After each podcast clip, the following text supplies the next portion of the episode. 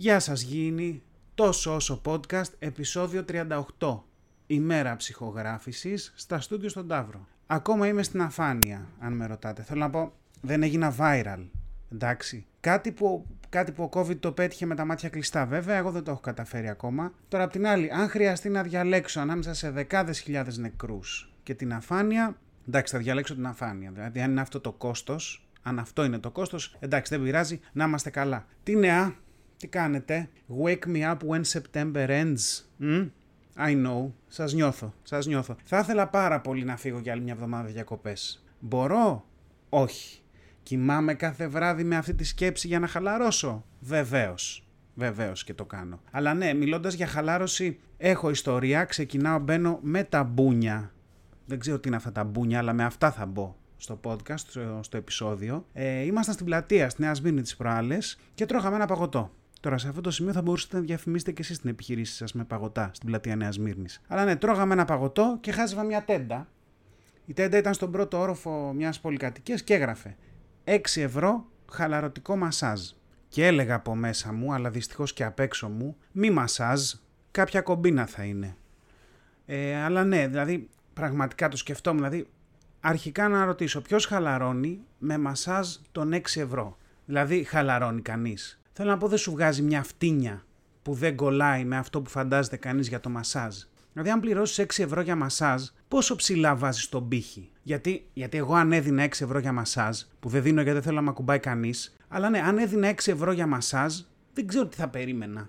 Δηλαδή, αν πληρώσεις για κάτι, οτιδήποτε, με το μικρότερο χαρτονόμισμα ευρώ που υπάρχει και το δεύτερο μεγαλύτερο κέρμα, δεν περιμένεις και πολλά. Δηλαδή, περιμένεις το ελάχιστο, ότι κάποιος θα σε ακουμπήσει. Εκεί είναι ο πύχης. Τώρα, το να περιμένεις χαλάρωση με 6 ευρώ είναι, ξέρω εγώ, σαν να παίρνεις ένα ξυστό και να περιμένεις να βγάλεις 500 χιλιάρικα. Είναι τόσο μακριά. Εντάξει. Και σκεφτόμουν και τον άλλον. Δηλαδή, ο άλλος, αυτός που πληρώνεται τα 6 ευρώ για το μασάζ, δεν είναι σε καλύτερη κατάσταση, φαντάζομαι. Θέλω να πω, δεν έκανε όλη την κατάρτιση να φτάσει στα χέρια του σε μια κατάσταση που είναι ικανά να προσφέρουν τέτοια χαλάρωση για 6 ευρώ. Είναι λίγο σαν να είσαι σεφ και να σου λέει να τους φτιάξει ένα τόστ γαλοπούλα τυρί ντομάτα. Αυτό είναι. Εντάξει, τώρα δεν ξέρω αν παίζει κάποια μηχανή εδώ. Δηλαδή, όχι να σου κάνει μασάζ μηχανή, που θα μπορούσε και τόσο θα κόστιζε, αλλά εννοώ παγίδα, ρε παιδί μου, ένα σκάμ, πώς να το πω. Θα μπορούσε, για παράδειγμα, να πληρώνεις τα 6 ευρώ προκαταβολικά, να σε τσιτσιδώνουν, να σε ξαπλώνουν και στα 3 λεπτά που έχεις αρχίσει κάτι να χαλαρώνεις, να σου λένε ρίξε ένα κέρμα για να συνεχίσεις.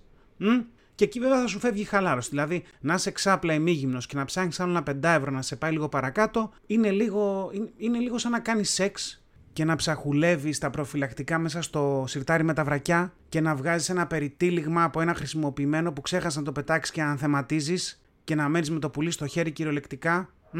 Δεν μιλάω τώρα εκ πείρας βέβαια. Ένας φίλος μου τα έλεγε, δεν το ξέρετε, από το χωριό. Είναι από την ιστορική Καπότα Μεσσηνίας. Μην ψάξετε, δεν υπάρχει χωριό Καπότα, γιατί έψαξα εγώ όταν το σκέφτηκα, αλλά θα ήταν τρομερό να υπήρχε χωριό Καπότα Μεσσηνίας. Αν τέλος πάντων να είσαι εκεί και να σου λένε βάλε ένα 5 ακόμα να χαλαρώσει. Δηλαδή, σαν αυτό το insert coin του continue που είχαμε παλιά στα ηλεκτρονικά. Τώρα, για να γυρίσω σε αυτό που προσπέρασα πριν, να πω ότι υπάρχουν δύο ειδών άνθρωποι. Αυτοί που δεν τους αρέσει το μασάζ και οι ανώμαλοι. Εντάξει. Αλλά σοβαρά όμως, εγώ δεν τον μπορώ το μασάζ. Δηλαδή, δεν τον μπορώ. Βασικά, δεν θέλω να με ακουμπάνε τόσο πολύ και τόση ώρα. Αν δεν ακολουθεί σεξουαλική πράξη. Είμαι τέτοιος τύπος. Δηλαδή, ή το πάμε all the way ή τίποτα. Να πληρώσω εγώ 30, 40, 50 ευρώ για μια ώρα προκαταρκτικά, ευχαριστώ, δεν θα πάρω. Τώρα, μοιραία θα έρθει κάποιος ψυχολόγος που πιθανά θα ακούει το podcast. Ίσως και πολύ, ίσως και να γίνεται case study αυτό το podcast. Αλλά θα έρθει ένας ψυχολόγος και θα ρωτήσει κάτι του στυλ. Πώς ήταν τα παιδικά σου χρόνια, σε αγκάλιαζαν όταν ήσουν μικρός και κάτι τέτοια όμορφα. Θα πω εδώ ότι όλα καλά με τα παιδικά μου χρόνια. Και πολύ αγάπη πήρα. Ευχαριστώ για την ερώτηση. Παρόλα αυτά, δεν μπορώ να με ακουμπάνε και να με τρίβουνε ανθρώποι που δεν ξέρω, χωρίς να με κεράσουν και μια μπύρα πρώτα, ας πούμε. Εντάξει, αυτό. Δηλαδή, θέλω να πω, όλοι εμείς οι 10 που δεν μας αρέσει το μασάζ, τρώμε πολύ bullying από όλους τους υπόλοιπους. Γιατί εγώ που και να το έχω πει ότι δεν μου αρέσει να με ακουμπάνε, πέφτουν όλοι να με φάνε. Τι είναι αυτά που λες, και είσαι κομπλεξικός και δεν υπάρχει πιο χαλαρωτικό πράγμα και τέτοια ωραία. Αλλά, παιδιά, να πούμε κάτι και να το λήξουμε εδώ. Εντάξει. Όπως και αν το δεις, το μασάζ είναι το πιο κοντινό πράγμα στον αγοραίο έρωτα. Δηλαδή, αν το απογυμνώσεις τελείως, αλλά και το μασάζ, για να στηρίξεις ένα επιχείρημα που δεν στηρίζεται αλλιώς, έχεις και στις δύο περιπτώσεις κάποιον που πληρώνει κάποιον άλλο για να του προσφέρει ευχαρίστηση ακουμπώντας τον. Εντάξει, και για να φέρουμε και ένα στατιστικό εδώ, δείτε πόσες ερωτικές ταινίες ξεκινάνε με έναν ή μία που κάνει μασάζ σε μία ή έναν και πριν το καταλάβεις γαμιούνται τα πάντα. Έτσι έχω ακούσει τουλάχιστον, έτσι από ένα φίλο, δεν τον ξέρετε, είναι από το χωριό, τη Γιουπόρνα Σερών.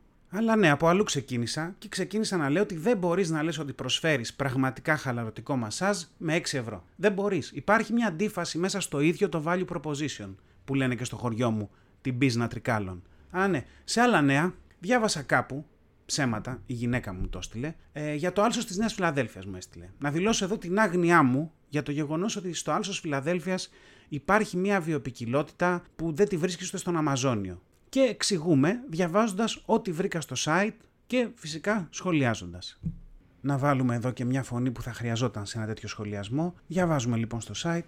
Σήμερα αποτελεί μια λωρίδα πρασίνου που απλώνεται από τα βορειοανατολικά προς τα νοτιοδυτικά ανάμεσα στους δήμους Νέας Φιλαδέλφειας και Νέας Ιωνίας. Η βλάστηση αποτελείται κυρίως από χαλέπιο πεύκι, αν με ρωτάτε τα πιο κατάλληλα πεύκα για τους χαλεπούς καιρούς που ζούμε, αλλά και κυπαρίσια, χαρουπιές, ευκάλυπτους, πλατάνια και άλλα. Μέχρι εδώ είμαστε καλά. Το άλσος έχει ένα μεγάλο πρωταγωνιστή, τον πρασινόφρυνο. Μην το ακούτε έτσι και περιμένετε κάτι ιδιαίτερο, για βατράχια λένε. Τα ανοιξιάτικα βράδια, κατά τη διάρκεια της αναπαραγωγής, μπορεί να δει κανείς δεκάδες από αυτούς τους πανέμορφους φρύνους να περπατάνε στις πευκοβελώνες προς αναζήτηση συντρόφου και λίγο αργότερα χιλιάδες μικροί πρασινόφρυνοι κατακλείζουν τις περιοχές με νερό. Το θαύμα της ζωής εδώ, εντάξει, προχωράμε, αλλά εντάξει, να κρατήσουμε το τι ωραία που ακούγεται η αναπαραγωγή του βατράχου, αν τη βάλεις κάτω από ένα ωραίο πρίσμα, εντάξει. Άλλα ερπετά που συναντά κανείς είναι σπάνια λιακόνια. Τώρα αυτό είναι ένα είδος σαύρας που μοιάζει τόσο πολύ με φίδι όσο χρειάζεται για να πάθεις έμφραγμα, αν το δεις, πριν να καταλάβεις ότι είναι σαύρα. Τόσο πολύ μοιάζει με φίδι. Μεγάλες κρασπεδοχελώνες, χελώνες εδώ αυτές είναι που μεγαλώνουν κατά μήκος πεζοδρομίων, δηλαδή κρασπεδοχελώνες, τρανόσαυρες, σαμιαμίδια και αυλέφαρους. Να εξηγήσω εδώ, αυλέφαροι είναι αυτοί οι περίεργοι που τριγυράνε στα πάρκα και σε κοιτάνε επίμονα όσο πιάνουν το πουλί τους μέσα από τη φόρμα, αυτοί. Από τα θηλαστικά συναντά κανείς νυχτερίδες, ενώ ένα είδος μικρού ποντικού που συχνά εμφανίζεται στα αγριόχορτα περιμένει να προσδιοριστεί αν πρόκειται για αγροποντικό. Τώρα εδώ το περιμένει να προσδιοριστεί σημαίνει ότι κοιτάνε να δουν αν θα μεγαλώσει άλλο. Όταν θα φτάσει ας πούμε 30 πόντους θα είναι σε φάση άκυρο παιδιά, υπονομοπόντικα ήταν τελικά, δεν ήταν αγροπόντικα τέλος πάντων. Συνεχίζω. Το άλσος επισκέπτονται πολλά κοινά μικροπούλια όπως καρδερίνες, φλόροι, σπίνοι, κοκκινολέμιδες, λευκοσουσουράδες, κίτρινοσουσουράδες, μαυρολέμιδες, σκαθράκια, λούγαρα. Τώρα εδώ έχουν τελειώσει τα είδη πρακτικά και απλά βγάζουν λέξεις από το μυαλό τους. Σταχτομυγοχάφτες, καρβουνιάριδες, μαυρομυγοχάφτες. Ωραία, λοιπόν, κοιτάξτε, πάμε να το πάρω λίγο από πιο πίσω και να βάλω μέσα μερικά και να δούμε αν θα φαίνονται. Μα βάλω μερικά δικά μου. Λοιπόν, σκαθράκια, λούγαρα, σταχτομυγοχάφτες, καρβουνιάριδες, μαυρομυγοχάφτες, θυελογέννητους, θυελοθράφστες, σταυλοχελίδωνα, σπιτοχελίδωνα, ροχύριμ, καλόγεροι, μπάλρογγς, γαλαζοπαπαδίτσες, σλίδεριν, φιλοσκόποι, μαυροτσίβακοι, θανατοφάγοι, ενώ κάθε φθινόπωρο περνάνε μικρά κοπάδια από σπάνιους σταυρομύτες. Τώρα, εδώ πλέον δεν είσαι σίγουρος για το ποια είναι όντως είδη πουλιών. Αν είστε ψαγμένοι τα πιάσατε, αλλά γενικά δεν είσαι σίγουρος. Έτσι και με βάση αυτό σκεφτόμουν αν έχει ασχοληθεί κανείς με αυτούς που βγάζουν τα ονόματα σε αυτά τα άμυρα πουλάκια. Δεν ξέρω, είναι φάση το είδα πρώτος και θα το πω πως θέλω. Γιατί αυτά δεν είναι τα επιστημονικά ονόματα. Εντάξει, τα επιστημονικά ονόματα είναι λατινικά και είναι τέλεια. Δεν είναι κάτι σαν Φάλκο Ναουμάνι. Κάτι τέτοια ονόματα έχουν, ας πούμε. Αυτά τα ονόματα τα σπάνε. Τα άλλα. Αυτά τα φιλοσκόπη και μαυροτσίβακοι, πώς τους λένε, μαυροτσιροβάκι, λοιπόν, είναι, δεν ξέρω, κάνουνε μπάμ ότι τα έβγαλε κάποιος που είχε καθαρίσει, ας πούμε, μισό καζάνι τσίπουρο πριν. Δεν ξέρω, ένας ορνηθολόγος, τελευταία μέρα στη δουλειά πριν τη σύνταξη, φανταστείτε. Έχει πιει με όλους τους συναδέλφους για την καλή συνταξιοδότηση από όλα τα εργαστήρια και είναι όλοι, ρε συ Κλέοπα, Κλέοπα τον λένε προφανώς, ξεχάσαμε να βγάλουμε τις κοινές ονομασίες για τα πουλιά, ρε Κλέοπα, πριν φύγεις, και να λέει. Όφου, άντε να το κάνουμε να φύγω. Δηλαδή και να είναι ντέφι και να του φέρουν μπροστά του τα πουλιά και να είναι σε μια φάση. Αυτό εδώ πώς το λέει η βιβλιογραφία. Φάλικα άτρα. Το γύρε, ούτε καν. Φαλαρίδα. Γιατί φαλαρίδα? Γιατί είμαι από το φάλιρο και αυτό εδώ μου μοιάζει με ακρίδα. Οκ. Αυτό το λένε χειρούντο ρούστικα. Τι χειροντοριστικά, αυτό τι είναι, κινέζικο στη βουλιαγμένη, αυτό είναι το πιο καύλα πουλί που έχω δει. Κάτσε να δεις τι μου θυμίζει, χελιδονή. Ναι, καύλο χελίδωνο. Να αλλάξουμε το κα με το στα για να είναι λίγο kid friendly. Σταύλο χελίδωνο, μάλιστα. Ξενέρωτη, που υπογράφω για τη σύνταξη. Δηλαδή κάπως έτσι θα ήταν. Πάω στοίχημα ότι ήταν μια τέτοια φάση όταν βγήκαν τα γαλάζο-παπαδίτσες και όλα αυτά. Τώρα για τη φωνή του σχεδόν συνταξιούχου ορνηθολόγου Κλέοπα, εντάξει, αυτό μπορούσα να κάνω. Αλλά πραγματικά τρομερό. Δεν ξέρω, παιδιά, εγώ έχω ιντριγκαριστεί, έχω τρελαθεί. Θέλω να πάω στο Άλσος Φιλαδέλφειας να δω τι γίνεται εκεί πέρα. Δηλαδή, φαντάζομαι θα μπαίνεις εκεί και θα πετάγονται όλα αυτά από παντού τα πουλιά και θα είναι στα το δάσος του Αμαζονίου, έτσι όπως τα περιγράφουν. Και εδώ είναι ακόμα μια φορά που φαίνεται ότι το μάρκετινγκ είναι τα πάντα. Το μάρκετινγκ είναι το Α και το Ω. Πάμε και μια βόλτα όμως στο διαδίκτυο. Να ευχαριστήσω εδώ τη συντακτική ομάδα του podcast και τον υπεύθυνο της συντακτικής ομάδας και μοναδικό της μέλος, τον φίλο Θάνο, για το υλικό που μου φέρνει κατά καιρούς. Έρχεται λοιπόν ένα άρθρο το οποίο μιλάει για 10 πράγματα στα οποία δεν πρέπει να πετάς τα λεφτά σου. Τάδε έφη Warren Buffett, που είναι 93 ετών και ο τύπος αξίζει κάπου στα 122 μπιλιόνια. Δηλαδή είναι ένας από τους 10 πλουσιότερους ανθρώπους στον κόσμο, τα τελευταία πολλά χρόνια, είναι και 93. Και να πω εδώ ότι αν είχα φτάσει τα χρόνια του και τα λεφτά του, λίγο χέστηκα για το αν θα βγάλουν οι άλλοι λεφτά για να τους δίνω και συμβουλές. Αλλά τέλος πάντων τα είπε, μας τα κοινοποίησαν και πάμε να δούμε, μπας και βρεθεί καμιά άκρη και γίνουμε πλούσιοι. Να ξεκινήσω λέγοντας ότι ο Μπάφετ ζει ακόμα στη γενέτειρά του, έτσι, σε ένα σπίτι που είχε αγοράσει πριν 65 χρόνια. Και έχει αναφέρει επίσης στην συνεντεύξη του ότι το αγαπημένο του γεύμα είναι ένα μπέργκερ από τα McDonald's. Δηλαδή, κατά βάση εδώ μιλάμε για ένα μίζερο τύπο. Ξεκάθαρα. Θέλω να πω, ό,τι σπίτι και να πάρεις τα 28 σου, αποκλείεται να είναι τόσο καλό που να μην το αλλάξεις με 122 δις περιουσία. Δηλαδή, πρέπει να έχεις ένα τόσο δα προβληματάκι. Δηλαδή, να λες τώρα, έλα μωρέ τώρα, πού να μετακομίζω. Είναι και πάνω σε πάρκο το σπίτι, έχει και πάρκινγκ πιλωτής, είναι και η λαϊκή δυο στενά πιο κάτω κάθε Παρασκευή, έχει τα πάντα. Μα αγάπη μου, μπορούμε να αγοράσουμε μια πόλη ολόκληρη. Άπαπα, ξέρεις τι ρεύμα μιλάμε για να φωτίσεις τώρα μια πόλη. Οι λογαριασμοί δεν θα φτάνουμε και θα τρέχουμε και δεν θα φτάνουμε. Εδώ μια χαρά είμαστε. Έχει αποπληρωθεί και το δάνειο. Τώρα είναι που βγάζουμε την επένδυση. Δεν πάω πουθενά. Δηλαδή κάτι τέτοια θα έλεγε ένας τύπος που δεν ξέρει τι έχει και που το όνομά του σημαίνει μπουφές. Ενώ αυτός λέει ότι το αγαπημένο του γεύμα είναι ένα μπέργκερ από τα McDonald's. Δηλαδή αυτό είναι τουλάχιστον ηρωνία. Εντάξει, αλλά για να δούμε τι άλλα λέει ο Warren. Δεν πρέπει να παραμελείς την προσωπική σου βελτίωση στο νούμερο 1 και δεν πρέπει να τζογάρεις στο νούμερο 2. Μάλιστα, Warren, να μην διατηρείς, λέει, συνδρομές που δεν σε ενδιαφέρουν. Εντάξει, εδώ Warren αναφέρεται προφανώς για τη συνδρομή στα Java που την πληρώνεις και πας 5 φορές γυμναστήριο. Εντάξει, που πας 3 φορές την πρώτη εβδομάδα, μια φορά τη δεύτερη και πας άλλη μια τελευταία ένα μήνα πριν λήξει συνδρομή. Αυτό. Οκ. Να μην χαλάς μια περιουσία στα ρούχα. Και να μην βγαίνεις σε μπαρ και λοιπά, αλλά να κάθεσαι σπίτι με φίλους. Το οποίο μια χαρά το ακούω, μια χαρά συνδυάζεται κιόλας. Γιατί αν δεν έχεις ρούχα να βάλεις και τριγυρνάς με το ίδιο τζιν και την ίδια μπλούζα, γεια σου Μαρκ Ζάκεμπεργκ, μάλλον αν βγεις θα είσαι σαν το Λέτσο. Οπότε κάνει τη χάρη στον εαυτό σου και στους υπόλοιπους και μείνε σπίτι με κρασί της παρέας να το πίνεις μόνος σου, όσο οι άλλοι είναι σε κάποιο μπαρ σαν κανονικοί άνθρωποι και περνάνε μια χαρά. Τέλεια. Επόμενο point, να μην πληρώνεις πιστωτικές αλλά μόνο με μετρητά. Εντάξει, εδώ ένα point το έχει ο Warren. Σου λέει όπου φτάνει η τσέπη σου. Αυτό το δέχομαι. Επόμενο, να μην αγοράζεις συνεχώς gadget. Αγαμί σου, Warren, που θα μας πεις και τι θα κάνουμε με τα λεφτά μας. Ως εδώ δηλαδή. Δηλαδή εδώ είναι η κόκκινη γραμμή μου. Κάτω τα χέρια από τα gadget. Και άλλο ένα τυχαίο να βάλω. Αυτά. Αυτό. Εντάξει, λοιπόν, κάτω τα χέρια από τα gadget. Τώρα, οι τελευταίες 2 βλακίες που λέει είναι να μην χαλάσεις πολλά λεφτά σε καλλιτικά και να μην καπνίζεις. Διαβάζω ενώ στρίβω το επόμενο τσιγάρο. Εδώ να πούμε ότι ο Warren μάλλον είναι από αυτούς τους ανθρώπους που δεν τους αρέσουν τα καλλιτικά για τον εαυτό τους. Οκ, αλλά στη γυναίκα του μια χαρά θα τα δέχεται, φαντάζομαι. Για να πούμε εδώ ότι ο Warren είναι παντρεμένος με την κατά 17 χρόνια μικρότερη του Astrid Mengs. Αλλά καλλιτικά δεν θέλει. Τώρα για το τσιγάρο, εντάξει, πραγματικά πέρα από την πλάκα, ως καπνιστής δεν μπορώ να πω, ένα δίκιο το έχει. Αλλά απ' την άλλη, ρε παιδί μου, αν διαβάσεις ξανά γρήγορα τη λίστα, μια μιζέρια στη βγάζει. Θέλω να πω, μόνο το 1 από τα 10 έχει μια θετική σκοπιά και εστιάζει στο τι να κάνεις, που είναι να βελτιώσεις τον εαυτό σου. Τα άλλα 9 είναι τι να μην κάνεις και είναι λίγο μίζερα. Δηλαδή, θέλω να πω, να έχεις 122 μπιλιόνια και να μην βγαίνεις, να μην ντύνεσαι καλά, να μην αγοράζεις τίποτα που μπορεί να εμπίπτει σε μια κατηγορία gadget, να μην πίνεις και να μην καπνίζεις. Δηλαδή, μια ομορφιά. Τώρα θα μου πεις, υπάρχουν τόσα πράγματα στη ζωή.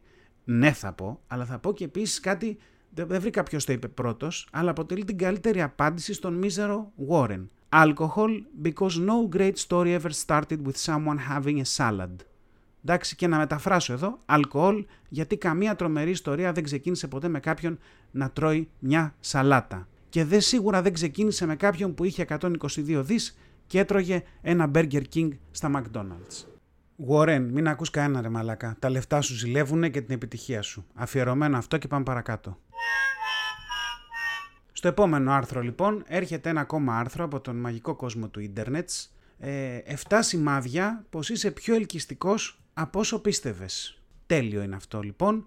Ξεκινάει το άρθρο, λέει ότι οι άνθρωποι συνήθως έχουν μια χειρότερη εικόνα για τον εαυτό τους από αυτή που έχουν οι άλλοι για εκείνους. Εντάξει, είναι λογικό, μια ανασφάλεια ας πούμε, έλλειψη αυτοπεποίθησης, αυτοεκτίμησης. Αλλά εδώ λέει ότι υπάρχουν κάποια σημάδια που μπορούν να σου δείξουν ότι κάνεις λάθος. Εντάξει. Σημάδι νούμερο 1.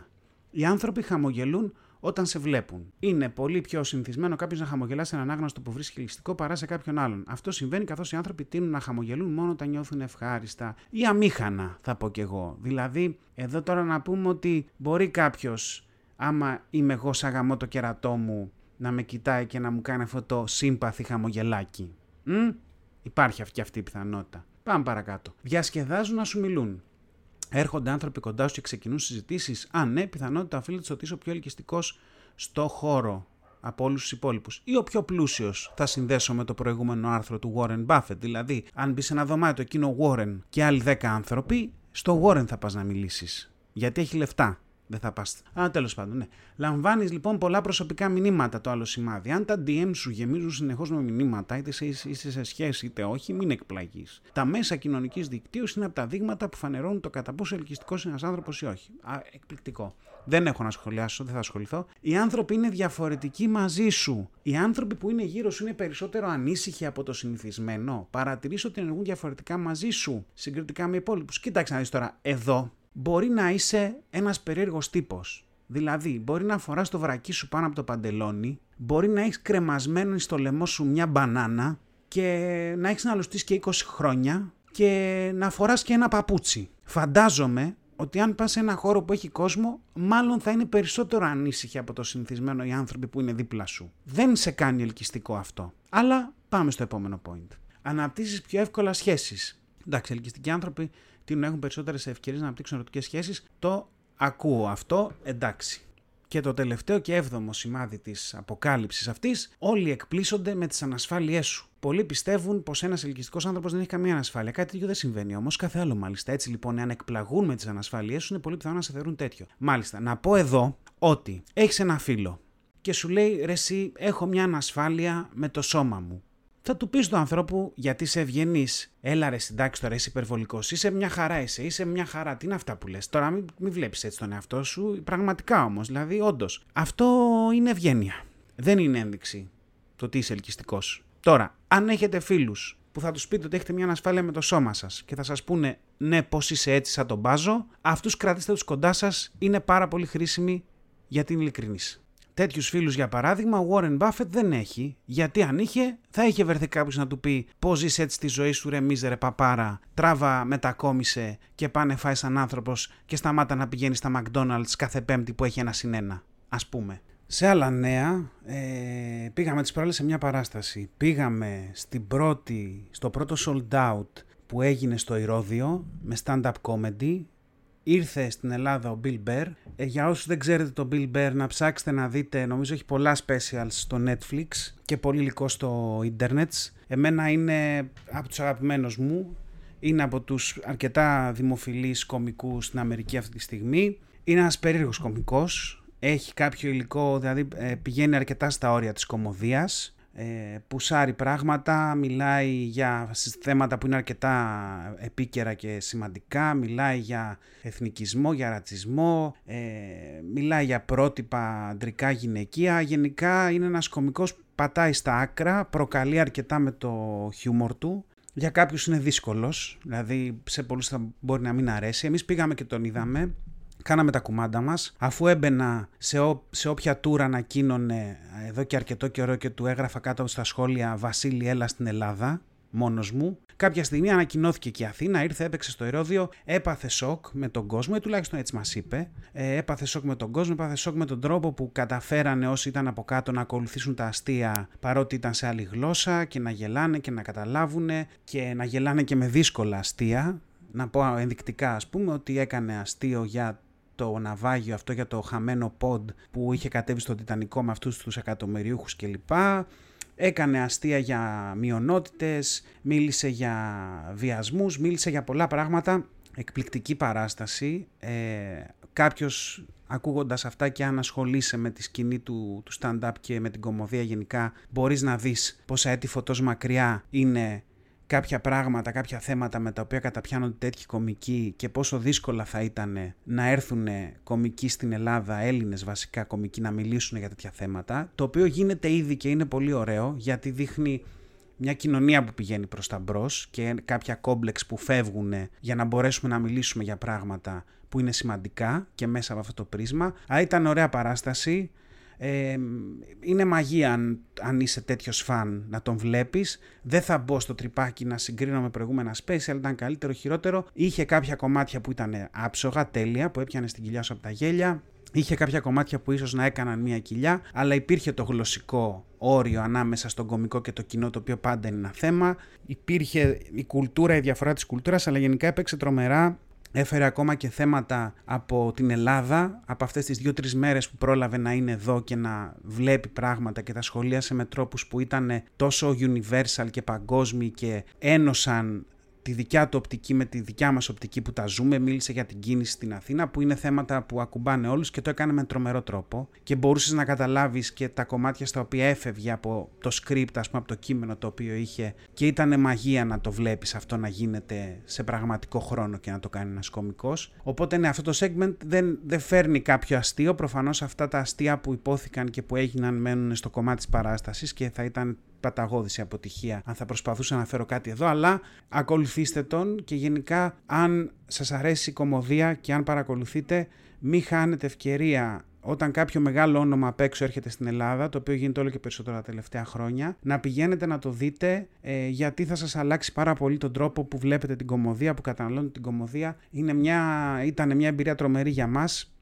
Ένα κατάμεστο Ηρώδειο, γέλια από την αρχή μέχρι το τέλος, ο κόσμος να περνάει τέλεια, και σίγουρα όταν ένας τέτοιος κωμικός έρχεται στην Ελλάδα και παίρνει όλο αυτό πίσω στην Αμερική μαζί του και το μοιράζεται και το διηγείται, πιστεύω ότι τα επόμενα χρόνια θα έχουμε πολλούς ακόμα που θα έρθουν. Τώρα, να κλείσουμε με τη μαγεία του real estate. Θα πω εδώ ότι έκανα τη μηνιαία μου βόλτα μέσα στα site των αγγελιών, να δω μήπως έχει αλλάξει κάτι. Spoiler alert, δεν έχει αλλάξει τίποτα, όλα είναι χαλιά ακόμα με τις τιμές. Αλλά είχε πλάκα γιατί βρήκα με κάποια ψαξίματα ένα σπίτι στη Νέα Σμύρνη που τσέκαρε μερικά από τα κουτάκια, ας πούμε, που ψάχνουμε. Και λέω, τι ωραία, μου βγάλε η αναζήτηση 5 αποτελέσματα. Ένα από αυτά ήταν κάπως κοντά, μπαίνω να το δω. Ένα χρέπι και μισό ήταν το 73 σπίτι. Καμία ανακαίνιση σε μπάνια, χάλια μπάνια. Καμία ανακαίνιση, ντουλάπες χάλια. Οι πόρτες εσωτερικές του σπιτιού τίποτα. Αλουμίνια δεν είχε. Ήταν μια μαγεία για την οποία είχαν την φαϊνή ιδέα, δεν ξέρω ποιος, ο ιδιοκτήτης, ο Μεσίτης, να ζητήσουν 230.000 ευρώ. Εκπληκτικά, αλλά το τρομερό ήταν στα φίλτρα, στην περιγραφή του σπιτιού βασικά. Γιατί όταν τα ανεβάζεις αυτά τα σπίτια στην πλατφόρμα, έχεις τη δυνατότητα να επιλέξεις από μία λίστα κάποια χαρακτηριστικά του σπιτιού. Και θέλω να πω εδώ ότι καταλαβαίνεις ότι ένα σπίτι είναι χρέπι και δεν πρέπει να ασχοληθείς μαζί του καθόλου, όταν ένα από τα 5 θετικά ή χαρακτηριστικά του σπιτιού που έχουν βάλει στην πλατφόρμα είναι το πρόσβαση από άσφαλτο. Δηλαδή εδώ έχω να κάνω κάποιες ερωτήσεις. Στην πλατφόρμα έχουν βάλει αυτό το πράγμα προφανώς γιατί δεν πουλάνε μόνο σπίτια, δεν πουλάνε μόνο σπίτια στην Αθήνα. Μπορεί να υπάρχουν κάποια σπίτια σε επαρχία, σε χωριά, σε που πολλούνται και θέλει ο άλλος να βλέπει αν έχει πρόσβαση από άσφαλτο, για να μην πάει και αγοράσει ένα σπίτι και είναι πάνω στο κατσάβραχο. Κατανοητό. Εσύ, αδερφέ Μεσίτη, που πουλάς σπίτι στη Νέα Σμύρνη, πόσο απαραίτητο το βλέπεις να βάλεις σαν ένα από τα 3 χαρακτηριστικά του σπιτιού ότι έχει πρόσβαση από άσφαλτο? Δηλαδή σοβαρά τώρα. Φαντάζομαι ότι αυτό το πράγμα θα ήταν ένα μεγάλο πλεονέκτημα για ένα σπίτι που θα αγόραζε στη Νέα Σμύρνη το 1920 ή το 40. Όχι πιο μετά, γιατί η Χούντα έκανε δρόμους, οπότε δεν θα υπήρχε τέτοιο πρόβλημα από το 60 τόσο 70 και μετά. όλα καλά εκεί, αλλά τέλος πάντων, δηλαδή πραγματικά τώρα.